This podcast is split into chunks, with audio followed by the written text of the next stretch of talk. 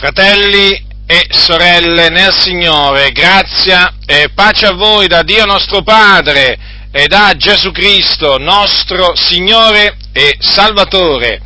Libro della Genesi, libro della Genesi al capitolo 19. Leggerò buona parte di questo capitolo, quindi libro della Genesi, capitolo 19. Così è scritto.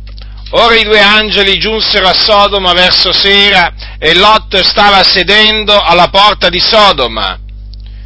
E come li vide si alzò per andare loro incontro e si prostrò con la faccia a terra e disse, Signori miei, vi prego, venite in casa del vostro servo, albergatevi questa notte e lavatevi i piedi. Poi domani mattina vi leverete per tempo e continuerete il vostro cammino. Ed essi risposero, no, passeremo la notte sulla piazza. Ma egli fe loro tanta premura che vennero da lui ed entrarono in casa sua. Ed egli fece loro un convito, cosse dei pani senza lievito ed essi mangiarono. Ma prima che si fossero coricati, gli uomini della città, i sodomiti, circondarono la casa, giovani e vecchi, la popolazione intera, venuta da ogni lato, e chiamarono Lot e gli dissero, dove sono quegli uomini che sono venuti da te stanotte? Menaceli fuori affinché noi li conosciamo. Lot uscì verso di loro sull'ingresso di casa, si chiuse dietro la porta e disse, Deh, fratelli miei, non fate questo male. Ecco, ho due figliuole che non hanno conosciuto uomo. De, lasciate che io ve le meni fuori e voi fate di loro quello che vi piacerà, soltanto non fate nulla a questi uomini, poiché sono venuti all'ombra del mio tetto. Ma essi gli dissero, fatti in là. E ancora, questo individuo è venuto qua come straniero e la vuol far da giudice. Ora faremo a te peggio che a quelli. E premendo Lot con violenza s'avvicinarono per sfondare la porta. Ma quegli uomini stesero la mano, trassero Lot in casa con loro e chiusero la porta. E colpirono di cecità la gente che era alla porta della casa, dal più piccolo al più grande, talché si stancarono a cercare la porta. E quegli uomini dissero a Lot, che hai tu ancora qui? Fa uscire da questo luogo generi, figliuoli, figliuole chiunque dei tuoi è in questa città.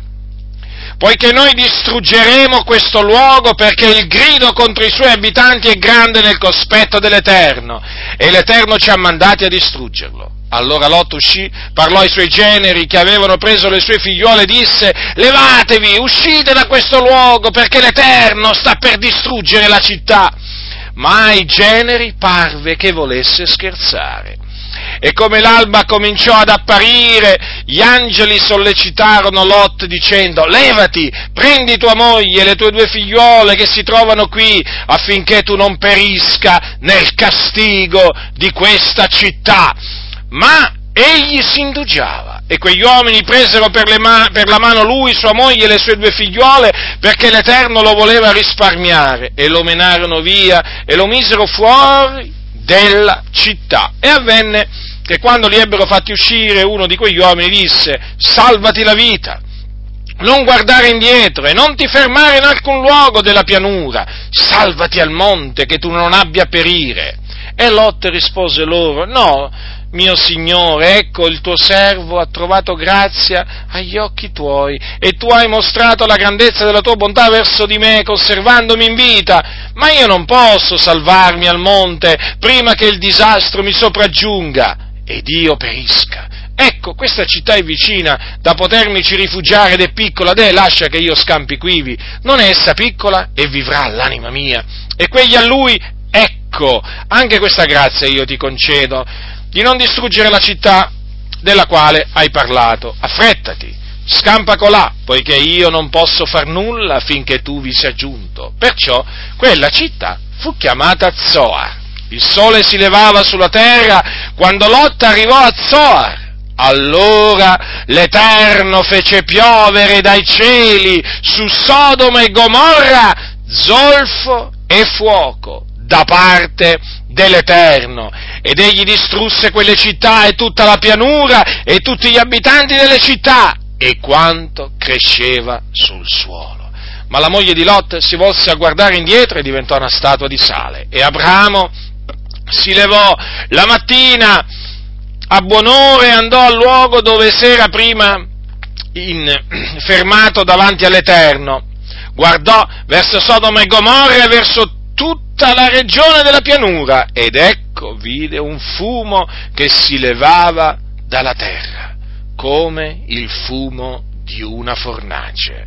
Così avvenne che quando il Dio distrusse le città della pianura, egli si ricordò d'Abramo e fece partir Lot di mezzo al disastro, allorché sovvertì le città dove Lot aveva dimorato.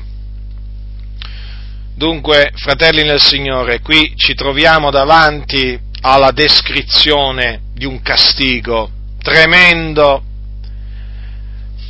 dell'Iddio vivente e vero, un castigo sopra delle città, città antiche, Sodoma e Gomorra e le città circonvicine, così sono, così sono chiamate. Ora si trovavano in una pianura fertile,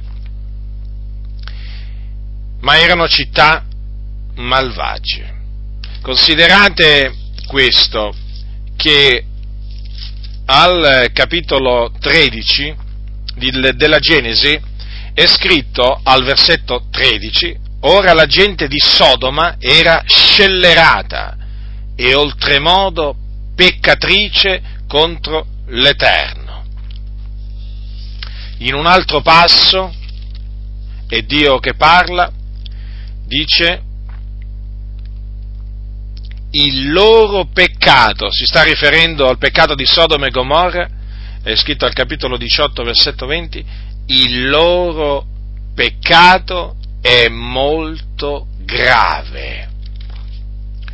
Dunque, noi dobbiamo considerare che questo castigo che Dio inflisse a quelle città fu dovuto alla malvagità degli abitanti di quelle città, Sodoma, Gomorra e le città circonvicine.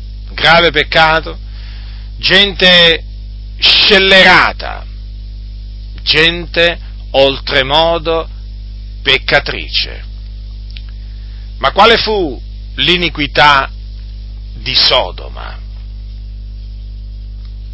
Di Sodoma e delle sue figliuole, così sono anche chiamate le città, diciamo, che ho menzionato assieme a Sodoma. Dobbiamo considerarlo attentamente questa iniquità, perché l'iniquità di quelle città spiega il furore dell'Eterno, spiega l'ira dell'Eterno che si abbatté su quelle città per distruggerle. Così è scritto nel libro, del libro di Ezechiele, del profeta Ezechiele, al capitolo 16. Ascoltate che cosa dice il Signore Dio. Allora, capitolo 16, versetto 49 e 50.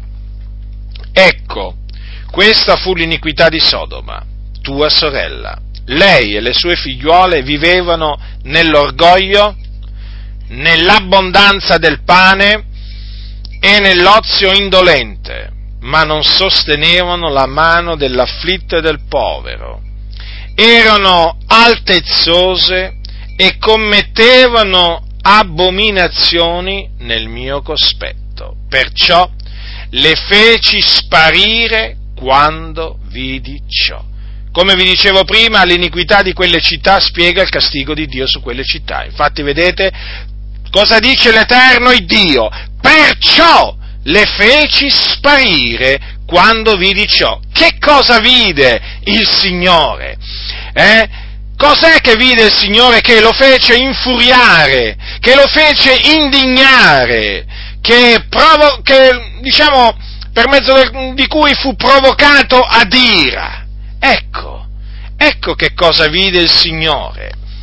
Vide uomini che vivevano nell'orgoglio, quindi che erano orgogliosi, che erano altezzosi, che vivevano nell'abbondanza ma non provvedevano ai bisogni dei poveri. Infatti dice che non sostenevano la mano dell'afflitto e del povero. Dunque quelle, quelle, città erano città ricche, però vedete, gli abitanti erano spietati, non avevano alcuna pietà per il povero. Dunque vedete, prestate molta attenzione a questi peccati perché essi si aggiungono agli altri peccati a cui erano dati gli abitanti di Sodoma e Gomorra. Infatti dice commettevano abominazione nel mio cospetto. Perché? Perché praticamente eh, gli abitanti di Sodoma erano omosessuali. Omosessuali. Considerate atten- attentamente questo, eh e si erano abbandonati infatti a vizi contro natura. L'omosessualità è un vizio contro natura o un peccato contro natura. Infatti nel, nella breve epistola di eh, Giuda è scritto a proposito di Sodoma e Gomorra dice, nello stesso modo Sodoma e Gomorra e le città circonvicine, essendosi abbandonate alla fornicazione, nella stessa maniera di costoro ed essendo andate dietro a vizi contro natura, sono poste come un esempio portando la pena di un fuoco eterno. Quindi, gli abitanti di Sodoma e Gomorra, quando la scrittura dice che eh, era gente scellerata, allora dovete tenere presente quello che c'è scritto in, naturalmente nei diversi passi ma in particolare nel libro di Ezechiele, altezzosi, erano orgogliosi, vivevano nell'abbondanza, non sostenevano la, la, la mano dell'affitto del povero e erano dati alla fornicazione e a vizi contro natura, quindi all'omosessualità, all'omosessualità. In altre parole, in altre parole, per usare delle parole che l'Apostolo Paolo ha scritto ai santi di Roma, i maschi, i maschi, avendo lasciato l'uso naturale della donna, si erano infiammati nella loro libidine gli uni per gli altri, commettendo uomini con uomini cose turpi. Ecco, ecco in che maniera l'Apostolo Paolo ha parlato degli omosessuali, cioè di coloro che peccano contro natura. Perché peccano contro natura? Perché vedete c'è scritto che lasciando l'uso naturale della donna, adesso lo leggo testualmente da come, da come diciamo lui gli ha scritte le parole, lasciando l'uso naturale della donna si sono infiammati nella loro libidine gli uni per gli altri, commettendo uomini con uomini cose turpi Dunque, gli uomini diventano omosessuali, non è che nascono omosessuali, diventano, infatti notate cosa c'è scritto, lasciando l'uso naturale della donna, quindi lasciano, abbandonano l'uso naturale della donna. E così è anche naturalmente per le donne che sono omosessuali, perché dice, le loro femmine hanno mutato l'uso naturale in quello che è contro natura. Vedete, anche qui si parla di un peccato contro natura, di un vizio contro natura. Perché l'omosessualità non è secondo natura, ma è appunto contro la natura, perché Dio li fece maschio e femmina e dopo aver fatto il maschio, o meglio, dopo aver fatto l'uomo, che cosa fece? Fece la donna da una costola dell'uomo. Vedete? E infatti poi c'è scritto, perciò l'uomo lascerà suo padre e sua madre, si unirà a sua moglie e due diventeranno una sola carne. Dunque, l'accoppiarsi di un uomo con un uomo o di una donna con una donna, cioè le relazioni carnali tra persone dello stesso sesso, sono eh, degli atti turpi, sono delle passioni infami, sono peccato, un peccato contro natura. Ora, gli abitanti di Sodoma e Gomorra erano dati sia alla fornicazione, quindi naturalmente anche a rapporti, ehm, diciamo, eterosessuali, chiamiamoli così, relazioni eterosessuali, però chiaramente illecite illecite, perché la fornicazione è una relazione carnale tra uomo, tra uomo e donna, però illecita come per esempio può essere quella tra due fidanzati o eh, diciamo eh, di un uomo con una, con una prostituta. Ecco, quella è fornicazione. Allora, dunque, vedete che gli abitanti di Sodoma erano oltremodo peccatori, cioè proprio gente scellerata, infatti dice il loro peccato è molto grave. Rimase forse impunita l'iniquità di Sodoma, Gomorra e delle città circonvicine? Cioè, il Dio, dopo aver visto l'iniquità di queste città, che cosa fece? Si voltò dall'altra parte? Fece finta di niente? No. Castigò quelle città. Infatti, è scritto nel, nell'epistola, nella seconda epistola di Pietro, dell'Apostolo Pietro, dice, riducendo in cenere le città di Sodoma e Gomorra, le condannò alla distruzione perché servissero d'esempio a quelli che in avvenire vivrebbero empiamente. Vedete, fratelli nel Signore? Vedete? Ma avete visto che gente scellerata volevano avere relazioni carnali con quei due uomini che eh, erano stati ospitati da, eh, dal giusto Lot, perché ricordatevi che quell'uomo di nome, no, di, di nome, Lot era un uomo giusto, benché, benché vivesse in mezzo a quella gente scellerata. Che uomini scellerati, eh? Tentarono di eh, aggredire quegli uomini e di violentarli. Ma il Signore, il Dio, impedì questo. Dunque, quelle città, gli abitanti di quelle città non rimasero impuniti, no, fratelli, perché vedete, la scrittura dice che Dio, il Dio eh, non terrà il colpevole, il colpevole non lo terrà per innocente e il colpevole non rimarrà impunito. Questo, fratelli, è un principio che la Bibbia, dalla Genesi all'Apocalisse, conferma. Il colpevole, cioè colui che pecca contro Dio, colui che trasgredisce le sue leggi, colui che eh, pensa di potersi fare beffe di Dio, colui che dice l'Eterno non vede, l'Eterno non ascolta, colui che eh, è lusingato dall'iniquità in cuor suo, colui che fa il male, colui che è dato al male, colui che prende piacere nel male anziché nel bene, nella, nelle tenebre anziché nella luce, nella menzogna anziché nella verità, fratelli, costui non rimarrà impunito. Sono cose queste che sono proclamate eh, dalla Sacra Scrittura. E quello che proclama la Sacra Scrittura è la verità.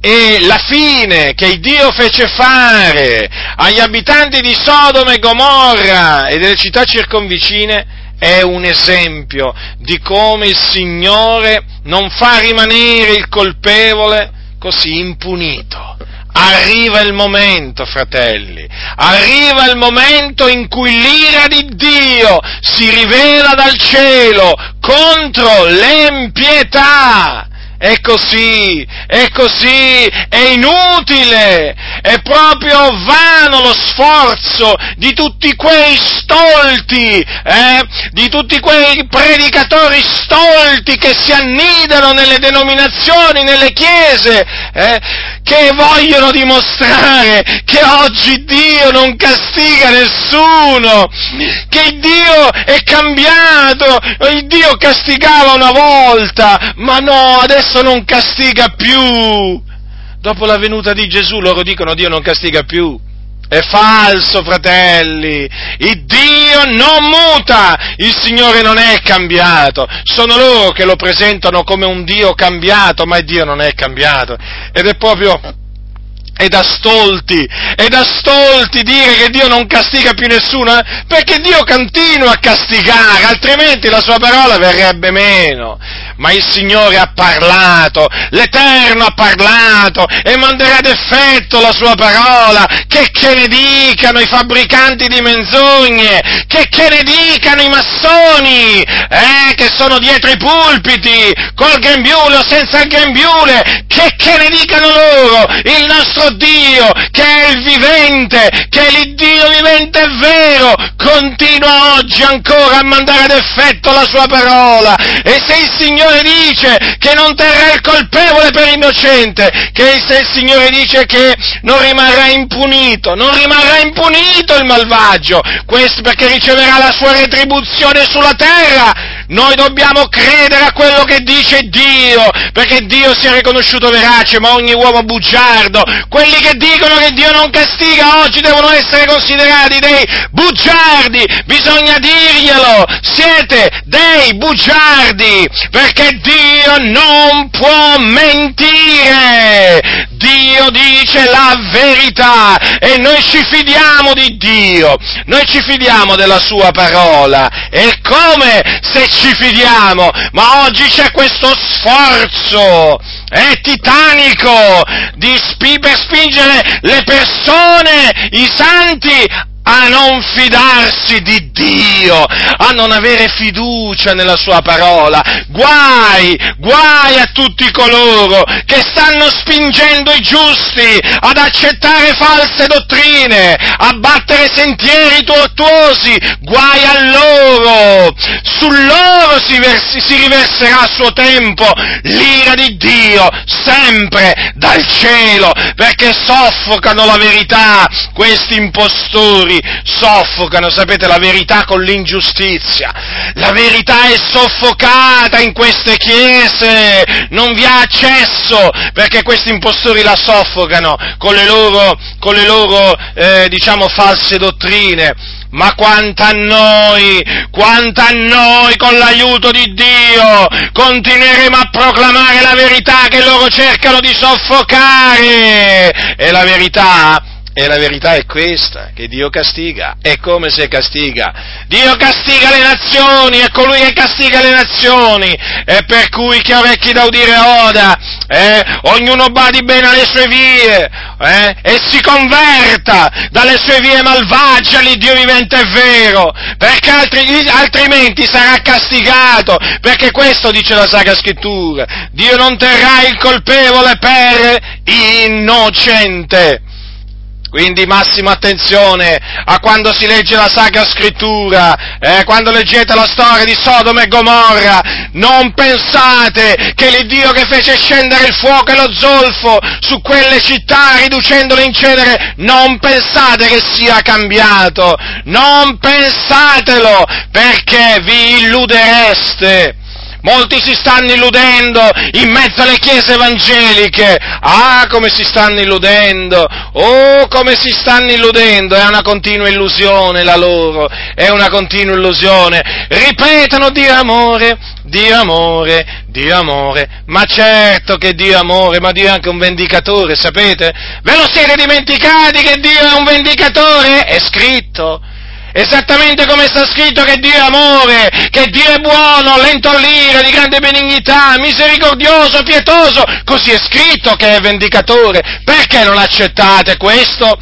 Perché avete dato retta alla filosofia massonica che è penetrata nella Chiesa. Ecco perché la filosofia satanica, la filosofia del diavolo, perché dietro la massoneria c'è il diavolo e voi avete dato retta a questa di filosofia, a quella del diavolo. Ecco perché vi siete messi a, a, a negare Dio è un vendicatore, perché i massoni che sono presenti in mezzo alle chiese spingono affinché non si creda affinché la Chiesa non creda che Dio è un vendicatore, ma noi vi stiamo spingendo con l'aiuto di Dio a credere a tutto quello che sta scritto nella parola e non solamente a una parte di quello che sta scritto, ma a tutto. E quindi a credere anche questo, che Dio è un vendicatore, e si vendicò, e si vendicò, lo abbiamo visto che cosa accadde ai giorni di Abramo, lo abbiamo visto, il Signore in che maniera tremenda giudicò quelle città, pensate che le fece sparire dalla faccia della terra,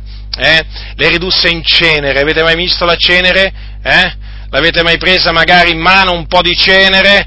Ecco, non rimasero pietre, non rimasero ruderi, no, no, non rimase proprio niente, niente solo la cenere.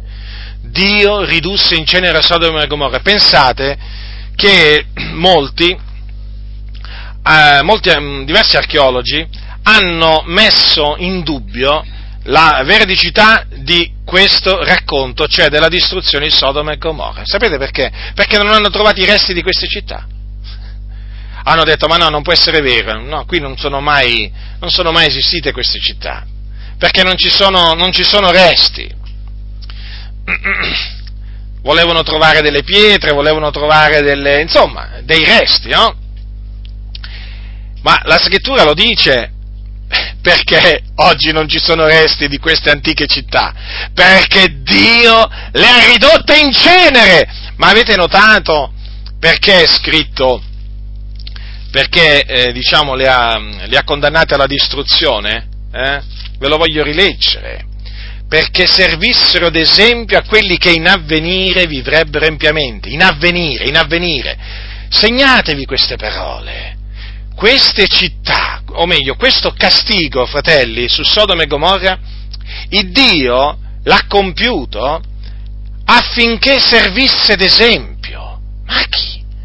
A quelli che in avvenire, cioè nel tempo avvenire, avrebbero agito empiamente come gli abitanti di Sodoma e Gomorra. Vedete? Dunque Dio sapeva che anche dopo la distruzione di Sodoma e Gomorra gli uomini avrebbero continuato, no, ci sarebbero stati degli empi sulla faccia della terra, gli uomini avrebbero continuato a agire con empietà, ad essere scellerati, oltremodo eh, peccatori nei, nei suoi confronti. Però ha posto Sodoma e Gomorra, questo castigo, eh, affinché servisse d'esempio, cioè in altre parole il Dio con questo castigo ha voluto dimostrare la sua giustizia e soprattutto ha, vo- ha voluto mostrare che come lui, il messaggio che ha dato in altre parole è questo, che come lui ha, ha eh, condannato alla distruzione eh, Sodoma e Gomorra per i loro peccati, così anche distruggerà, punirà, castigherà quelli che si comportano come gli abitanti di quelle città antiche. È chiara la scrittura, perché servissero ad esempio a quelli che in avvenire vivrebbero empiamente. E se servono, se dovevano servire ad esempio, questo significa che ancora oggi servono ad esempio a quelli che vivono empiamente. Quindi state molto attenti, voi peccatori che mi ascoltate, voi che vi siete dati alla fornicazione, voi che vi siete dati all'omosessualità, voi che siete altezzosi, orgogliosi, che vivete nell'abbondanza e siete spietati perché non vi curate dell'afflitto e del povero, state molto attenti, perché quello che accadde alle città di Sodoma e Gomorra serve d'esempio eh? Dio è tremendo. Avete compreso il messaggio che viene fuori da quel castigo? Il Dio è tremendo! E se non vi ravvedete dei vostri peccati, eh, se non abbandonate le vostre opere inique, il Dio riverserà la sua ira ardente anche su di voi, nei tempi, nei modi da lui decretati, ma lo farà, lo farà, lo farà. Non vi dovete necessariamente aspettare il fuoco dal cielo, anche se questo può arrivare, perché sapete, il nostro Dio è vivente e vero, dal cielo possono arrivare tante cose, non solamente fuoco lo zolfo, può arrivare un fulmine per esempio, fulmine perché? Chi manda i fulmini? Li manda il Dio? Certo, perché non lo hai letto? Non hai mai letto che i fulmini si presentano nel cospetto del Signore e che partono al suo comando? Non lo sai che il Dio si riempie le mani di fulmini e li lancia contro i suoi avversari? Chi sono i suoi avversari se non gli scellerati? Eh? Quelli che prendono piacere a trasgredire i suoi comandamenti? Quindi attenzione, perché quello che sta scritto è la verità. Quella di, di Sodoma e Gomorra non è una storiella, non è una, non è una fiaba, non è una storia, mm, diciamo, mitologica, eh? quindi non è un qualche cosa che non è mai avvenuto e che Dio ha voluto che fosse trascritta così. No, no, è realmente avvenuto tutto quello che sta scritto filo per segno, esattamente, esattamente come è scritto, è avvenuto esattamente così. Sapete, taluni forse si domanderanno, ma come mai ci tieni affinché noi crediamo a tutto quello che sta scritto? Perché ogni scrittura è ispirata da Dio. Ogni scrittura è ispirata da Dio. Ve lo voglio dire in questa maniera. Quando la Bibbia dice che quegli uomini gli dissero fatti in là. E ancora, questo individuo è venuto qua come straniero e la vuol far da giudice. Voi dovete credere che quelle parole, eh, quegli uomini le dissero, perché avvenne così.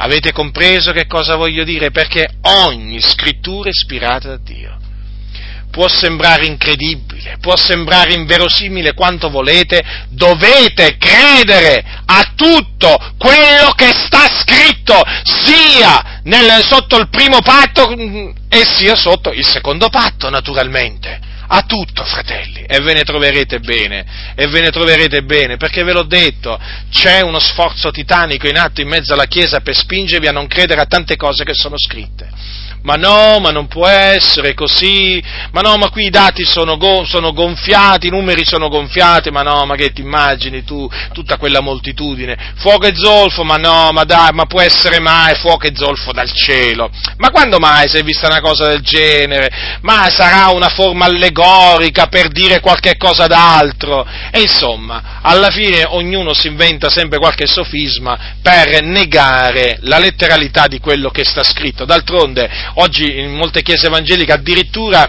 addirittura mettono in discussione eh, diciamo, l'esistenza di Adamo ed Eva, dicono no, vabbè, Adamo ed Eva, ancora credete alla storia di Adamo ed Eva, ma sono dei simboli, sono dei simboli, Adamo rappresenta l'umanità, l'umanità, ma non è che voi dovete pensare che sia esistito un uomo eh, eh, che si chiamava Adamo, una donna che si chiamava Eva, ma no, ma sono simboli, sono figure allegoriche, insomma, fanno diventare allegoria tutto quello che gli pare e piace a questi. Fratelli nel Signore, turategli la bocca a questi cianciatori, a questi ribelli, a questi seduttori di menti. È scritto così, va creduto così e va proclamato così. Dunque, il Dio punì eh, Sodoma e Gomorra e le città circonvicine con eh, mandando su di, su di essi, su di esse fuoco e zolfo, quindi non solo fuoco ma anche zolfo.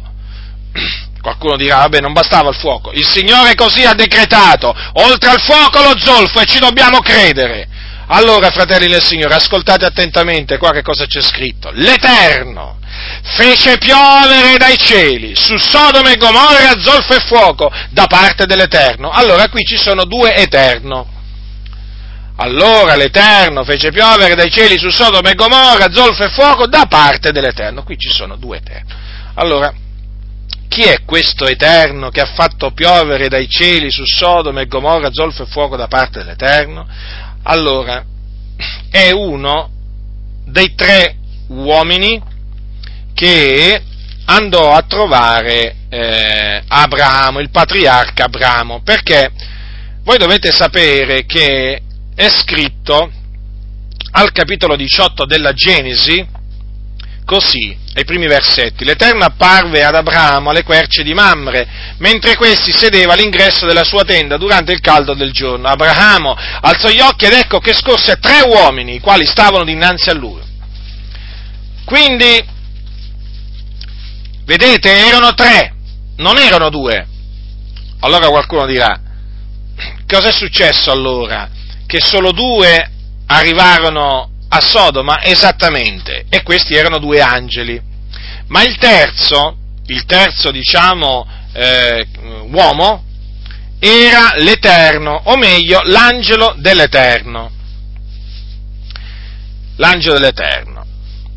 In altre parole, in altre parole, quell'Eterno che fece piovere dai cieli su Sodoma e Gomorra zolfo e fuoco da parte dell'Eterno era il figliuolo di Dio prima della sua incarnazione. Allora, questo deve fare riflettere ma soprattutto non deve per niente, non deve, non deve per nulla meravigliare, perché il figliuolo di Dio, già sotto, dice, nelle scritture profetiche, o meglio, sotto l'antico, sotto l'antico patto, veniva chiamato Dio.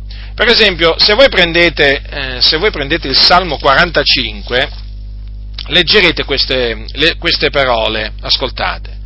Dice al versetto 7, tu ami la giustizia e odi l'empietà Perciò il Dio, l'Iddio tuo, ti ha unto d'olio di letizia, a preferenza dei tuoi colleghi. Ora qua parla del figliuolo, la scrittura parla del figliuolo e lo chiama Dio, perché il figliuolo di Dio è Dio, è Dio benedetto in eterno, è divino, è coeterno con Dio Padre. Da ogni eternità il figliuolo esiste, non ci fu un tempo nel quale lui non esisteva. Infatti poté dire poi ai giudei, prima che Abramo fosse nato, io sono. Quindi, notate, qui è scritto, perciò il Dio, l'Iddio tuo, ti ha unto d'olio di letizia. Vedete? Il figliolo, qui viene detto che sarebbe stato unto dall'Iddio e Padre suo. Quindi non c'è da meravigliarsi se poi nel libro della Genesi, quindi ancora prima che fossero scritti i salmi, non c'è da meravigliarsi se qui si, eh, si, parla dell'Eterno che fece piovere dai cieli su Sodoma e Gomorra zolfo e fuoco da parte dell'Eterno.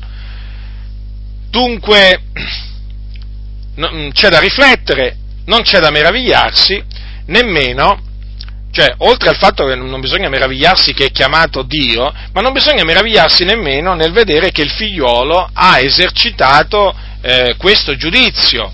Perché? Perché noi sappiamo che quando Gesù, il figliolo, ritornerà dal cielo, eserciterà dei giudizi. Certo, e come se eserciterà, eserciterà dei giudizi?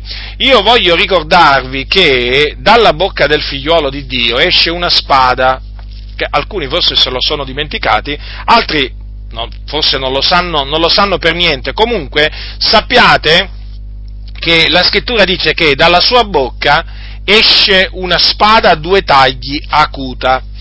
Ora, nel libro dell'Apocalisse viene detto che quando il figliuolo, il figliuolo tornerà, perché Gesù eh, colui che è stato assunto in cielo alla destra, alla destra di Dio un giorno ritornerà dal cielo. Il Signore compirà un massacro, ucciderà molti con eh, appunto la, eh, la, spada che gli esce, la spada mm, acuta, che gli esce dalla bocca. Infatti è scritto così al capitolo 19 dell'Apocalisse, e vidi la bestia, i re della terra, i loro eserciti, radunati per muovere guerra a colui che cavalcava il cavallo e all'esercito suo. E la bestia fu presa, e con lei fu preso il falso profeta che aveva fatto i miracoli davanti a lei, con i quali aveva sedotto quelli che avevano preso il marchio della bestia e quelli che adoravano la sua immagine. Ambedue furono gettati vivi nello stagno ardente di fuoco di zolfo. E il rimanente fu ucciso con la spada che usciva dalla bocca di colui che cavalcava il cavallo, e tutti gli uccelli si satollarono delle loro carni. Allora, chi è colui che cavalcava il cavallo? È il figliuolo di Dio, quando appunto tornerà. Vedete cosa c'è scritto? Che ci sarà un massacro, cioè ucc- cioè saranno uccise molte persone proprio con la spada che eh, gli esce dalla bocca. Quindi il figliuolo di Dio in quel giorno eh, ucciderà mediante questa spada che gli esce dalla bocca ucciderà molte persone. E nella circostanza appunto eh, di Sodoma e Gomorra, nel caso di Sodoma e Gomorra, vedete che il figliuolo di Dio eh, fece scendere fuoco e zolfo, fuoco e zolfo da, su Sodoma e Gomorra da parte dell'Eterno. Vi ho detto prima appunto che ad Abramo apparvero tre uomini, poi eh, Abramo rimase davanti all'Eterno a parlare con lui, intercedette per Sodoma e Gomorra, e eh, invece quei due, gli altri due, invece si avviarono verso, eh, verso Sodoma, verso Sodoma. Ecco perché appunto si parla di due angeli, vedete? Di due angeli e l'altro invece era l'Eterno.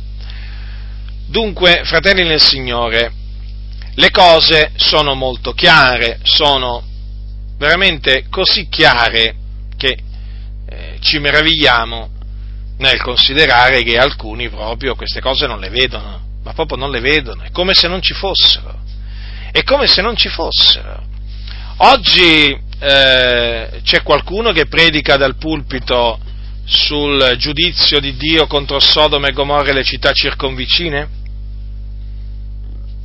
C'è qualcuno che predica sui giudizi che Dio appunto riserva agli scellerati? Oggi pare che Dio non giudica più nessuno perché Dio è amore, dicono loro, e non castiga nessuno. E dunque nelle chiese non si sente nella maniera più assoluta sentir parlare dei castighi di Dio. Per quale ragione? Vi ho detto prima che la massoneria naturalmente ha diffuso la sua filosofia satanica in mezzo alle chiese e questa filosofia satanica comprende anche la negazione di un Dio vendicatore. La negazione, infatti la massoneria nega che Dio sia un vendicatore e questo spirito massonico veramente ha preso molte, ha preso molte chiese esattamente come dice la massoneria, che Dio è buono, non è, non è un vendicatore e quindi chiaramente molte chiese hanno abbracciato la filosofia satanica della, della massoneria e si sono messi a insegnare proprio questo, questa falsa, questa falsa dottrina, peggio per loro. Hanno fatto spazio proprio veramente alle menzogne, alle menzogne di Satana. Naturalmente, naturalmente questa filosofia satanica fa comodo oggi ai tanti servi di Mammona che ci sono in mezzo alle chiese. Perché gli fa comodo? Perché serve a riempire i locali di culto. Detto in altre parole, gli serve a eh, riempire le casse praticamente gli serve a prendere soldi, a estorcere denaro chi- alle chiese. Allora è imperativo dal loro punto di vista non parlare dei castighi di Dio, perché se tu cominci a parlare dei castighi di Dio, la gente si spaventa, i peccatori si spaventano e scappano e vanno via. E come fanno poi a costruire le loro cattedrali? Eh? come fanno a costruire le loro cattedrali? Perché loro vogliono costruire le cattedrali, le cattedrali evangeliche, ci sono quelle cattoliche, ma loro vogliono costruire quelle evangeliche, che ormai hanno lo stesso spirito della Chiesa Cattolica Romana, anche loro vogliono, eh, vogliono diciamo, eh, diciamo, costruzioni faraoniche, vogliono essere considerati per le loro costruzioni, vogliono che nella città il loro locale di culto appaia come il più grande, il più bello. Infatti, infatti stanno diventando sempre più grandi questi locali di culto, sempre più lussuosi. Taluni in effetti assomigliano a dei templi massonici. Eh? Triangolo, colonne. Arrivi là e dice, ma dove mi trovo qua? Sembra un tempio massonico, sembra, sembra una loggia massonica, è pure un locale di culto, un locale di culto. Come può esserci davanti a un locale di culto un frontone triangolare, eh? quattro colonne sotto, disposte poi a secondo dipende, ma quella è l'entrata di una loggia massonica, ma tu vedi la massoneria da tutte le parti, Giacinto, eh? ma quale massoneria? Quello è, è che cos'è quello? Ti dicono magari che eh, hanno, hanno, preso dalla cultura greca, eh? dei templi greci. Beh, la massoneria dice la stessa cosa, proprio la stessa cosa. La massoneria proprio ha attinto questa forma architettonica proprio dalle religioni misteriche, dalla, dalla religione greca e poi anche da quella romana, e infatti eh, la massoneria ci tiene a costruire i, tem- diciamo, i suoi templi proprio eh, usando questa forma architettonica che purtroppo si è diffusa anche in ambito evangelico e si sta diffondendo. È chiaro che con questa forte collusione che le chiese evangeliche hanno con la massoneria, ma è del tutto proprio normale che poi questa influenza sia trasmessa anche sulle forme architettoniche dei locali di culto. Comunque,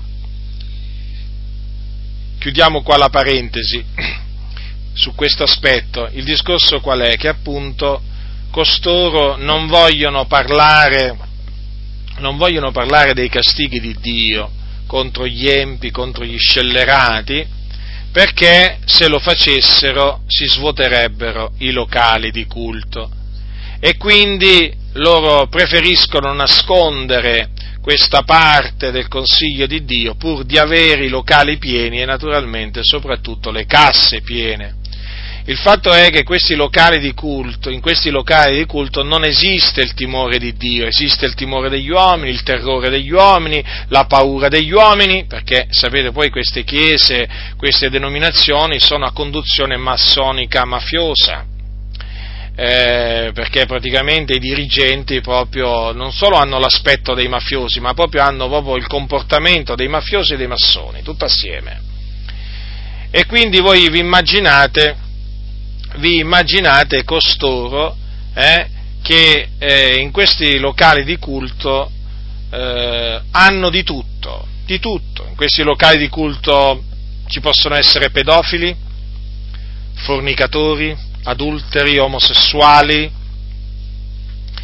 eh, ladri, ubriachi, rapaci. Ma badate bene, ma non persone che non fanno confessione di fede o professione di fede, no, no, sto parlando proprio di evangelici che sono tali, cioè che sono fornicatori, adulteri, omosessuali, ladri, ubriachi e così via. Sì, sto parlando proprio di persone che si dicono cristiani e questi locali appunto sono pieni di questi individui perché dal pulpito non viene predicato quello che deve essere predicato. Non venendo predicata la giustizia di Dio, non venendo, predica, non venendo predicati i castighi di Dio, è chiaro che gli empi, gli empi hanno, diciamo, il, come si dice, si sentono a loro agio, coloro che si conducono empiamente, gli scellerati, eh, eh, si sentono incoraggiati ad andare in quel locale di culto e poi a, fa, a recitare la, parte, la domenica in particolare la parte, la parte del cristiano, eh, del cristiano, ma sono malvagi, sono individui malvagi che tutto hanno tranne che l'amore di Dio nel loro cuore, che non hanno alcun timore di Dio, eh, hanno solo disprezzo verso Dio, perché una volta fuori dal locale di culto, voi li vedete eh, compiere scellerataggini di ogni genere, li sentite parlare in maniera volgare, eh, stolta, malvagia, ingiusta, sono proprio empi, però portano il nome di cristiani evangelici. Se, fosse, se fossero predicate queste cose, fratelli, dal pulpito, io vi posso assicurare che ci sarebbe un fuggi-fuggi generale, molti di questi se ne andrebbero, e badate bene che farebbero una buona cosa ad andarsene via, eh? non ci sarebbe nemmeno bisogno di cacciarli via, come appunto devono essere cacciati via quelli che pur chiamandosi fratelli sono fornicatori, idolatri, oltraggiatori, eh? Cosa dice la Sacra Scrittura a tale proposito? Non lo dice forse la Sacra Scrittura? Eh? Ricordiamo quello che dice la Sacra Scrittura, lo dice Paolo, dice quello che avevo scritto di non mi schiavi con qualcuno che chiamandosi fratello sia un fornicatore, o avaro, un idolatro, un oltraggiatore, o un ubriacone o un rapace, con un tale non dovete neppure mangiare, togliete il malvagio di mezzo a voi stessi. Quindi costoro vanno tolti di mezzo dall'assemblea, ma se voi cominciate a predicare dal pulpito i giudizi di Dio, questi se ne vanno non c'è bisogno di toglierli di mezzo dall'assemblea in molti casi, perché se ne vanno da loro stessi, impauriti, spaventati, ma è così. Ma è così, fratelli nel Signore, perché non possono reggere poi, non possono reggere con la loro condotta scellerata davanti alla predicazione della santità di Dio, della giustizia di Dio, non possono reggere, scappano, cominciano a digrignare i, de- i-, denti, a battere i pugni, eh, a offendere, eh, e poi vanno via. Certo, certo, è così. È così, fratelli nel Signore, e dunque in queste comunità non c'è il timore di Dio, c'è la paura degli uomini, c'è il timore degli uomini, ma non il timore di Dio. E Naturalmente tutto questo fa comodo agli impostori che stanno dietro il pulpito, perché così hanno in pugno le anime, capite? Perché gli fanno avere paura di loro stessi, ma non gli fanno avere timore di Dio. Dunque è tutta una tecnica questo, fa parte di una strategia per tenere le persone legate al peccato, incatenate dunque. Eh sì, è proprio così, perché queste persone non amano, questi predicatori impostori non amano, non amano le persone, non procacciano il bene delle persone, non vogliono che le persone siano salvate, liberate, affrancate dal peccato e siano salvate dalle fiamme dell'inferno, no? Perché infatti, vedete, non li avvertono, non li ammoniscono gli empi, non li esortano a ravvedersi, non li esortano a convertirsi, non gli parlano dei giudizi di Dio che appunto piomberanno sulla testa di coloro che non si ravvedono e non si convertono, no, nella maniera più assoluta. Sodome e Gomorra è come se non fossero mai esistite, fuoco zolfo sceso dal cielo, no, è, mai, è come se non fosse mai sceso, è così, fratelli. Poi quando ti sentono parlare, ti sentono parlare di Sodoma, Gomorra, il fuoco, lo zolfo, dice Butindaro, ma tu ci vuoi spaventare? Sì, vi voglio spaventare, voglio che siate spaventati, sì, proprio questo, affinché vi ravvediate dei vostri peccati, affinché vi convertiate, altrimenti altrimenti quando morirete si spalancheranno le porte dell'inferno per voi. Non vedrete giammai il regno di Dio, perché siete degli scellerati, siete degli empi, e la scrittura dice che gli empi se ne andranno al soggiorno dei morti, che è l'Ades, dove arde un fuoco non attizzato da mano d'uomo. Ecco dove ve ne andrete, ma prima di andarvene là sarete castigati da Dio sulla terra terra, perché la retribuzione di Dio per l'empio, eh, anche se talvolta si fa attendere, ma arriva e come? Infatti dice la sapienza, ecco il giusto, dice, ecco il giusto riceve la sua retribuzione sulla terra, quanto più, dice, quanto più l'empio è il peccatore quanto più l'empio il peccatore. Quindi tu, peccatore, tu empio, ti stai illudendo. Eh? Hai sentito l'impostore di turno dirti stai tranquillo, Dio ti ama. Eh?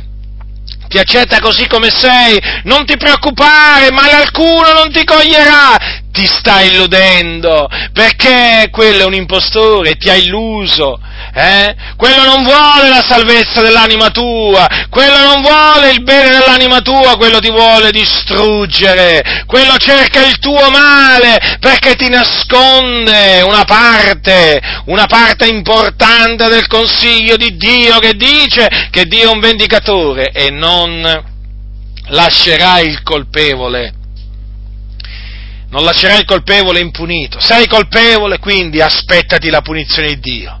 A meno che, a meno che tu ti ravvedi e ti converti dalle tue vie malvagie. Allora il Signore non manderà il male sopra di te.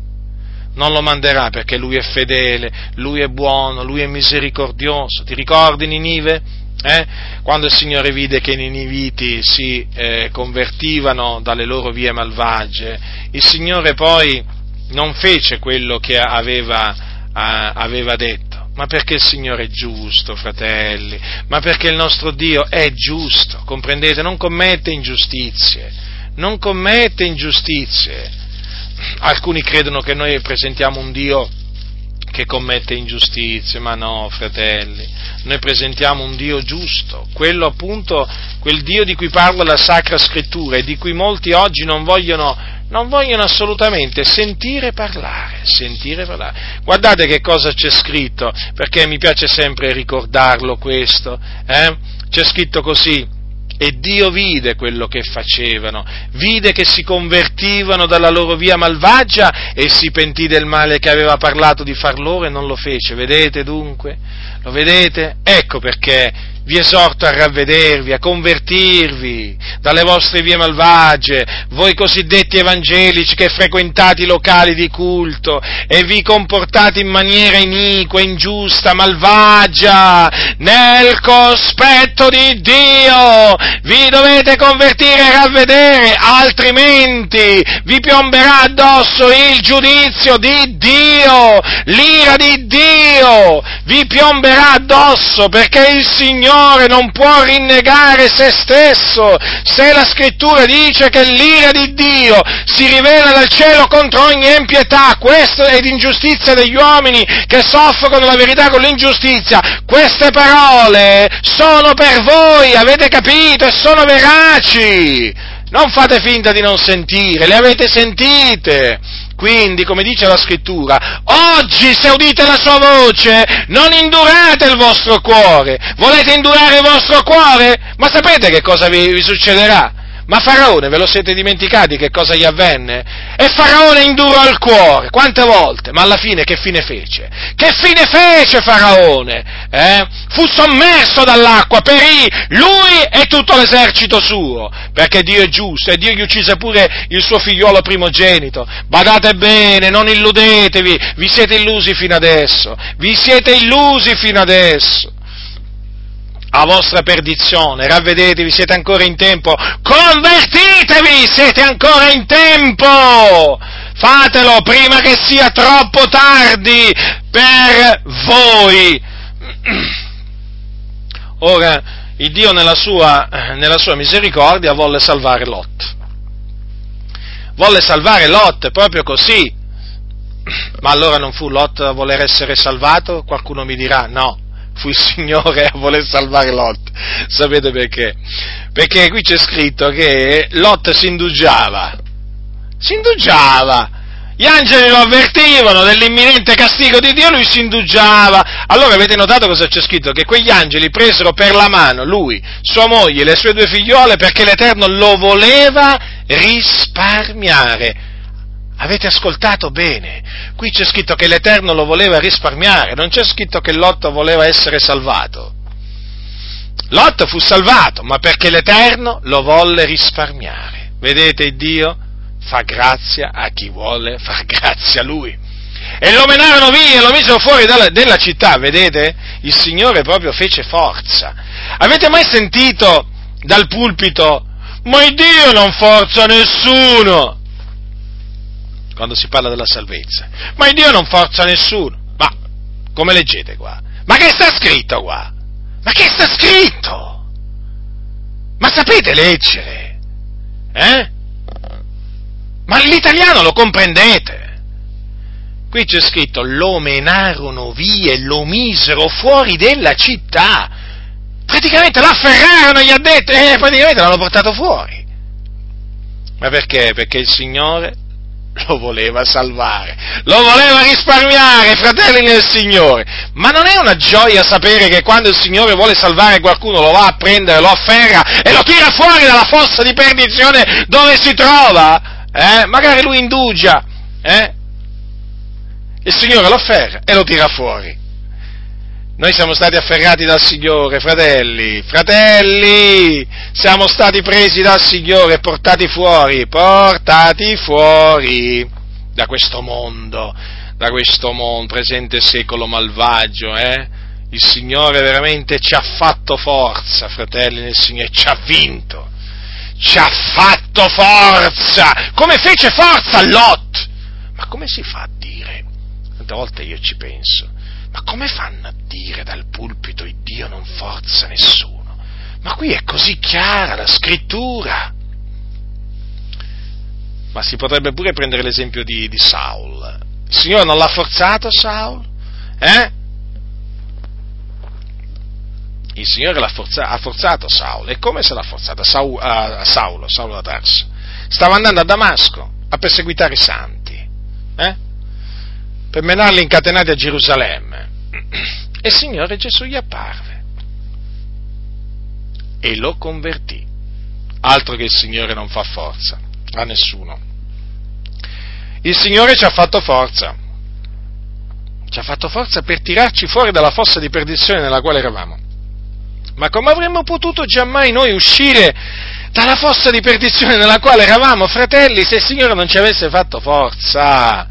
Grazie veramente siano rese a Dio in Cristo, veramente ora e per sempre, per quello che il Signore ha fatto verso di noi, fratelli, perché ci ha voluto proprio salvare, eh? ci ha voluto proprio salvare. Peraltro è confermato questo dalle parole eh, seguenti al versetto 29, dove c'è scritto che il Signore fece partire Lot di mezzo al disastro. Notate, fece partire, fece partire Lot. Eh? Quindi ci fu un'azione da parte di Dio per far partire Lot. Chi la prese l'iniziativa? La prese Lot o la prese Dio? Qui bisogna stabilire. Dio o Lot? Fu Dio, fratelli. È così? È così? Che, che ne dicano questi del cosiddetto libero arbitrio? È così? E io ve lo, ve lo voglio ricordare appunto anche traendo spunto da come il Signore si manifestò nella vita di Lot, della sua moglie e delle sue due figliuole. Perché? Perché chiaramente ci furono quelli che non ascoltarono l'ammonimento e si fecero, praticamente eh, ascoltarono l'ammonimento di, mm, eh, di Lot, però gli parve che volesse scherzare. I suoi generi, pensate un po' voi, avevano preso quindi lui aveva, dei, aveva, due figlie che non avevano conosciuto uomo, quindi non erano sposate, però aveva dei generi, dei generi, ora non sappiamo quante figlie e quindi quanti generi, però almeno due sicuramente, sicuramente eh, li aveva di generi, infatti cosa c'è scritto? Parlò ai suoi generi, Lot uscì parlò ai suoi generi che avevano preso le sue figliuole e disse Leva, levatevi, uscite da questo luogo perché l'Eterno sta per distruggere la città. Ma ai generi parve che volesse scherzare. Ecco, vedete? Erano i generi di Lot. Lo conoscevano Lot. Sapevano che Lot era un uomo giusto. A proposito, era un uomo giusto, eh, non era mondano, non era uno scellerato.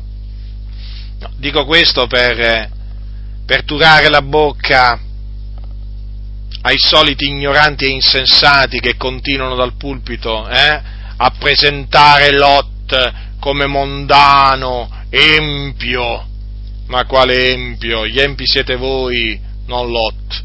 La scrittura chiama Lot il giusto Lot. E sapete cosa dice? Che era contristato dalla, dalla lasciva condotta degli scellerati perché quel giusto che abitava fra loro, per quanto vedeva e udiva, si tormentava ogni giorno l'anima giusta a motivo delle loro inique opere. Loro inique opere. Avete notato dunque, chiamato il giusto Lotte, che era contristato dalla lasciva condotta degli scellerati. Infatti la gente di Sodoma era proprio gente scellerata.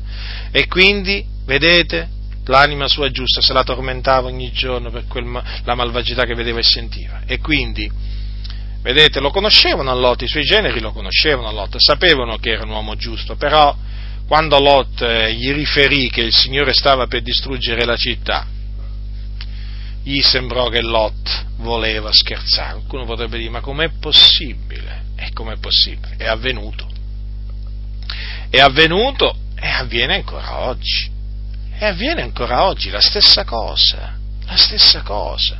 Cioè tu parli del giudizio di Dio a venire? Alcuni ridono. Si mettono a ridere, pensi che tu voglia scherzare, che tu stai raccontando una, una barzelletta gli parli delle fiamme dell'inferno, gli dici guarda tu stai andando all'inferno. Se non ti ravvedi, se non ti converti, eh, se non credi nell'Evangelo, andrai all'inferno quando morirai. No, sembra che tu stia scherzando. Ma noi non scherziamo. Noi non scherziamo. La parola di Dio non scherza. Noi diciamo la verità da parte di Dio. Quindi vedete, costoro che eh, pensarono che Lot volesse scherzare, perirono nel castigo di quella città.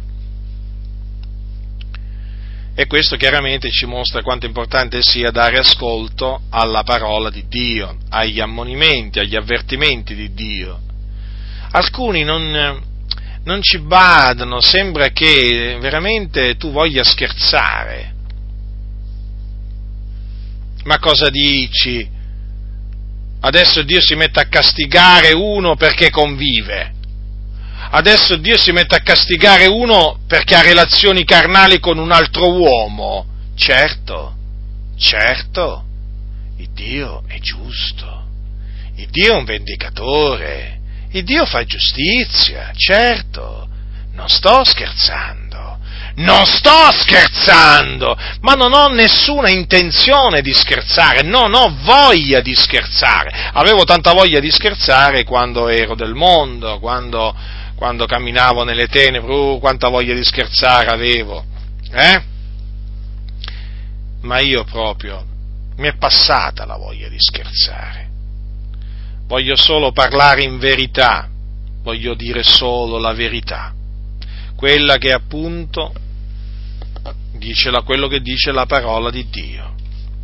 Quindi è molto importante, fratelli nel Signore, considerare questi aspetti, questi aspetti di questo racconto, di questo racconto storico, perché la Bibbia è anche un libro, un libro storico perché ci fanno, ci fanno capire veramente, ci fanno capire veramente tante cose.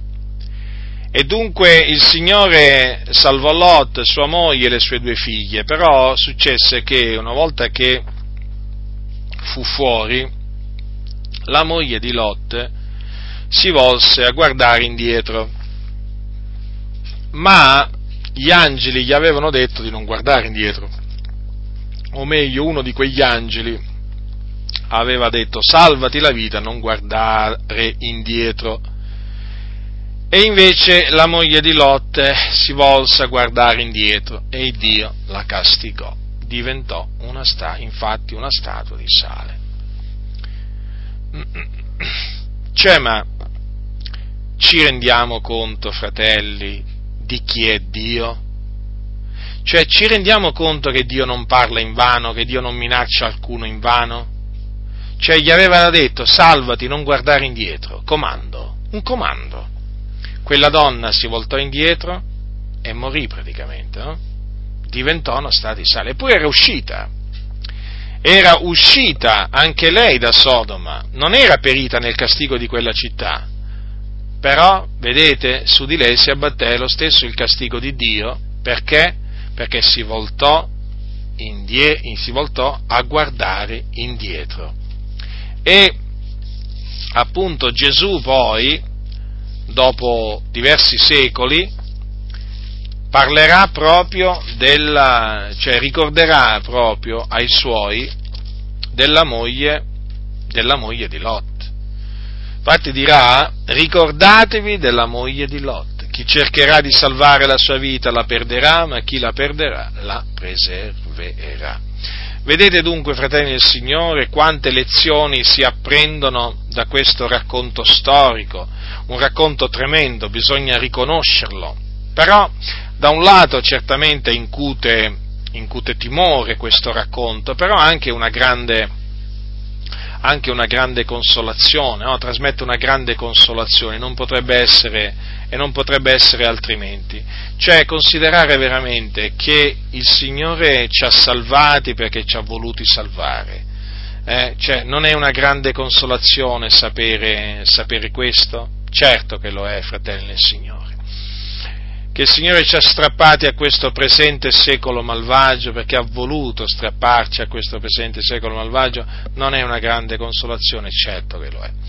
Ma quanto a noi dobbiamo perseverare fino alla fine nella fede, fratelli, eh? e non tirarci indietro, e non tirarci indietro. Perché come dice la scrittura, il mio giusto vivrà per fede, se si tira indietro, l'anima mia non lo gradisce. Vedete la moglie di Lot? Si volse a guardare indietro. Dio non gradì assolutamente questo e la fece diventare una statua di sale. Ma perché Dio è giusto, Dio è giusto, ci comanda di perseverare, di andare avanti, eh? ci mette in guardia dal, mm, dal tirarci indietro, ci mette in guardia il Signore.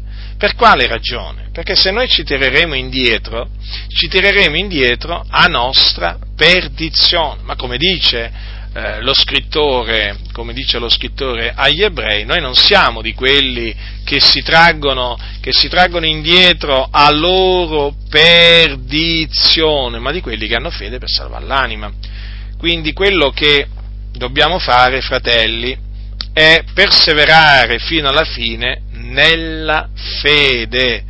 Non importa quante afflizioni, non importa quante tribolazioni, quante delusioni passeremo sulla faccia della terra, dobbiamo andare avanti, proseguire il corso che il Signore ha stabilito per ciascuno di noi, fino alla fine, fratelli del Signore, per entrare poi nel riposo di Dio, o meglio nel regno dei cieli, dove i giusti si riposano dalle loro fatiche. Come Dio si riposò il settimo giorno dalle opere sue, così anche i giusti quando entrano nel riposo di Dio si riposano dalle loro fatiche. Quindi, da un lato, certo, lo ripeto, leggere, leggere questo, questo, racconto incute timore, eh, perché evidentemente questo, questo, racconto ti mostra chi è Dio, cioè ti mostra che Dio è santo, che Dio non tollera l'iniquità, che Dio non tollera gli empi e che a suo tempo, a suo tempo castiga, castiga gli empi. Però dall'altro anche questo racconto ci parla dell'amore di Dio, ci parla della misericordia di Dio, ci parla della giustizia di Dio, appunto perché, perché chiaramente vedete che il Signore poi ha tratto, no? ha tratto Lot, lo ha salvato, lo ha salvato a Lot. E quindi, mh, fratelli nel Signore, questa mia predicazione eh, ha lo scopo in questi tempi così malvagi, così difficili per la Chiesa, in cui, in cui peraltro il peccato è tollerato, anzi incoraggiato, giustificato, ha lo scopo veramente di eh, incutervi timore, il timore di Dio che è il principio della sapienza. Sapete, l'omosessualità sta dilagando quando si parla di Sodoma e Gomorra, naturalmente, il primo peccato che viene in mente è il peccato dell'omosessualità, però avete visto che c'era anche quello della fornicazione e altri peccati. Ma sapete, mi sto, mi sto, accorgendo di questo, che in questi tempi il peccato dell'omosessualità si sta diffondendo in mezzo alle chiese in una maniera impressionante. Perché questo? Perché hanno la, ten- la, maggior parte delle chiese ha la tendenza a conformarsi al mondo, al presente secolo malvagio. Allora, siccome che il mondo si mostra tollerante verso l'omosessualità, o meglio, la maggior parte no, delle persone del mondo si mostra tollerante verso l'omosessualità, chiama l'omosessualità una scelta di vita, una libera espressione di, di stile di vita, allora che cosa succede? Succede che questa mentalità oramai è stata adottata anche da molte chiese per cui adesso eh, diciamo, l'omosessualità per certe chiese non è più peccato, è semplicemente una scelta di vita. È una scelta di vita eh, che non va condannata, che non va giudicata e quindi gli omosessuali ci possono essere praticamente cristiani omosessuali.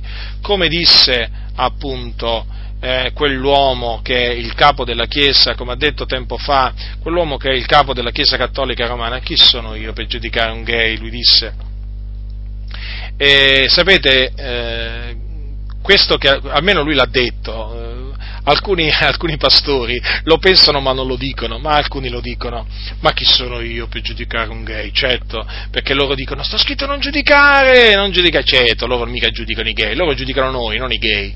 Eh?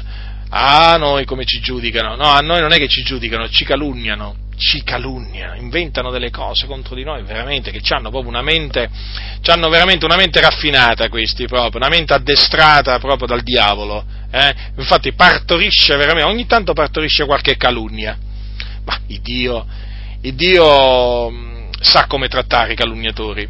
Comunque vi stavo dicendo, il peccato dell'omosessualità si sta diffondendo a macchia d'olio in mezzo alle chiese evangeliche, quindi è molto facile trovarsi seduti vicino a qualche omosessuale quando si va in questi locali, eh, col pericolo poi che naturalmente fanno pure anche qualche avanzo. Una volta mi disse un credente, un giovane credente in una comunità, ma lo sai, lo sai che io un giorno stavo parlando con quel fratello, ma te lo, te lo ricordi quel fratello? Io ho detto sì, allora lo sai che ci ha provato con me? Ma come? Io ho detto, com'è possibile? Allora è chiaro, è chiaro, esistono, esistono nelle comunità eh, diciamo, persone che si dicono credenti, credenti, cristiani, che sono omosessuali o eh, hanno delle, delle, tendenze omosessuali. E con le predicazioni che girano sui, in queste comunità questi proprio si sentono proprio a loro agio, proprio come i pesci in mezzo all'acqua si sentono in queste comunità invece di farli sentire come dei pesci fuori dall'acqua, eh, a questi empi scellerati, che cosa succede? No? Che praticamente eh, hanno una predicazione così addolcita, così annacquata, che praticamente questi si sentono proprio a loro agio, a loro agio, e poi quando, a, quando escono fuori dal culto di, dicono come ci ha benedetti il Signore, ma questo pastore come predica bene, e ci credo che predica bene, ti fa sentire a tuo agio, a te peccatore scellerato, ma tu devi sapere questo, che fino a che avrò un alito di vita, tu scellerato, quando sentirai me non ti sentirai mai bene, ti sentirai male, la coscienza ti accuserà, hai capito? Sentire, dovrai sentire la paura dell'Iddio vivente quando, quando sentirai me, perché io non ti lusingo, io ti parlo dei castighi di Dio, del giudizio a venire che ti piomberà sulla testa, ti parlerò delle fiamme dell'inferno dove sei diretto, hai capito? Con me non potrai mai dire eh, che ti sentirai senti bene a sentirmi parlare, ti sentirai bene a sentirmi parlare solo quando ti convertirai e ti ravvederai dei tuoi peccati, ma prima ti sentirai male e per questo credo che non mi vorrai sentire. Questa è la verità, fratelli nel Signore, che in queste comunità oramai l'omosessualità è accettata. È accettata la fornicazione, anche la fornicazione. Ma che male c'è? Due si amano, convivono Già, che male c'è. Lo fanno quelli del mondo perché non lo possono fare i cristiani e quindi anche qui, vedete, anche qui la fornicazione viene tollerata, viene accettata, viene giustificata. Ma sai, oggi è meglio, meglio un periodo di prova prima di sposarsi. Periodo di prova? Quale periodo di prova? Quale periodo di prova? Il periodo di prova te lo, te lo può dare un padrone, ti mette alla prova voglio dire, prima di assumerti. Ma che è questa prova prima di sposarsi? Che sono? Prove di matrimonio? Che cosa sono? Prove di, di che cosa? Eh? Volete fare quali prove? Quello è peccato. È peccato! L'unione carnale, la relazione carnale tra due fidanzati è peccato, è fornicazione e i fornicatori non erediteranno il regno di Dio, andranno all'inferno. E verranno giudicati ancora prima di andare all'inferno da Dio, perché certamente non scamberanno al giudizio di Dio, non, sa, non, so, non ti posso dire in che forma, eh, perché è così, è chiaro, sono i giudizi di Dio, a meno che ci sia una rivelazione da parte di Dio, però ti posso assicurare che Dio giudica i fornicatori. E quindi eh, sappi anche tu eh, che se non ti ravvedi, e se non ti converti, anzi se non vi convertite, voi che convivete, eh, il giudizio di Dio vi piomberà addosso. Ma cosa pensate? Eh? Che perché il vostro pastore vi dice va tutto bene, sì, vabbè, questo periodo di prova è vero, ci vuole, con i tempi che corrono, ma quale periodo di prova? Quale periodo di prova? Siete già con un piede all'inferno, doveste morire in questo momento, andreste all'inferno, eh? E il vostro pastore non potrebbe salvarvi dall'inferno. Avete compreso allora? Eh, ravvedetevi, convertitevi fino a che siete in tempo. Non date retta a questi impostori, non date retta agli impostori. Convertitevi dalle vostre vie malvagie. Il Dio è misericordioso, pronto a perdonare, l'empio che lascia la sua via, l'uomo iniquo che lascia i suoi pensieri, è pronto ma badate bene che Dio è pronto anche a castigare, eh? Quindi non illudetevi. Quindi, fratelli del Signore, vi stavo dicendo, in particolare l'omosessualità è spaventoso come veramente si sta diffondendo sempre di più, anche nelle chiese pentecostali. Ci sono sempre più pastori purtroppo che tacciono, stanno zitti contro, contro l'omosessualità, hanno paura di essere etichettati omofobi e quindi assolutamente non predicano contro l'omosessualità, benché sia un peccato condannato dalla Sacra Scrittura. Pensate che la legge di Mosè, legge di Mosè prevedeva eh, la morte per che, gli uomini che avevano relazioni carnali con altri uomini, perché era una cosa abominevole, e tuttora è una cosa abominevole nel cospetto di Dio. Coloro che fanno tali cose eh, sono reputati degni di morte, la Sacra Scrittura dice. Eh? E quindi si sta diffondendo, ormai è molto facile trovare pastori omosessuali, eh, ormai ci sono, vabbè, le pastoresse, vabbè, quelle, a parte il fatto che una donna non può fare la pastoressa, ma oggi ci sono pure, perché la donna non, non, è permesso insegnare, ma adesso ci sono pure le pastoresse lesbiche. Sì, le pastoresse lesbiche. E potevano mancare nelle chiese evangeliche le pastoresse lesbiche? Eh? C'è la chiesa nudista, eh, col pastore che si presenta nudo dietro il pulpito, considerate un po' voi quale nefandezze bisogna, bisogna mm, vedere o sentire, o di cui bisogna sentire parlare oggi, hm? ma esistono naturalmente anche pastori, pastori omosessuali, poi esistono pastoresse lesbiche, c'è di tutto, c'è di tutto, c'è un marciume spaventoso, eh?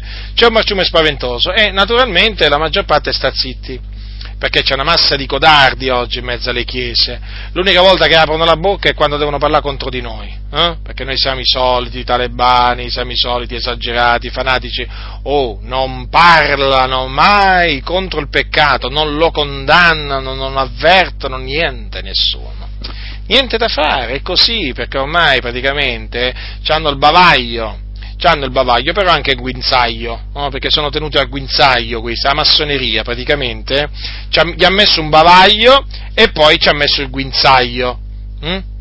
Infatti quando voi li vedete, questi cosiddetti pastori, avete subito l'impressione di avere qualcuno che ha un bavaglio sulla bocca e anche un collare e qualcuno che li tiene, no? che li tiene al guinzaglio. Sono i massoni, certo.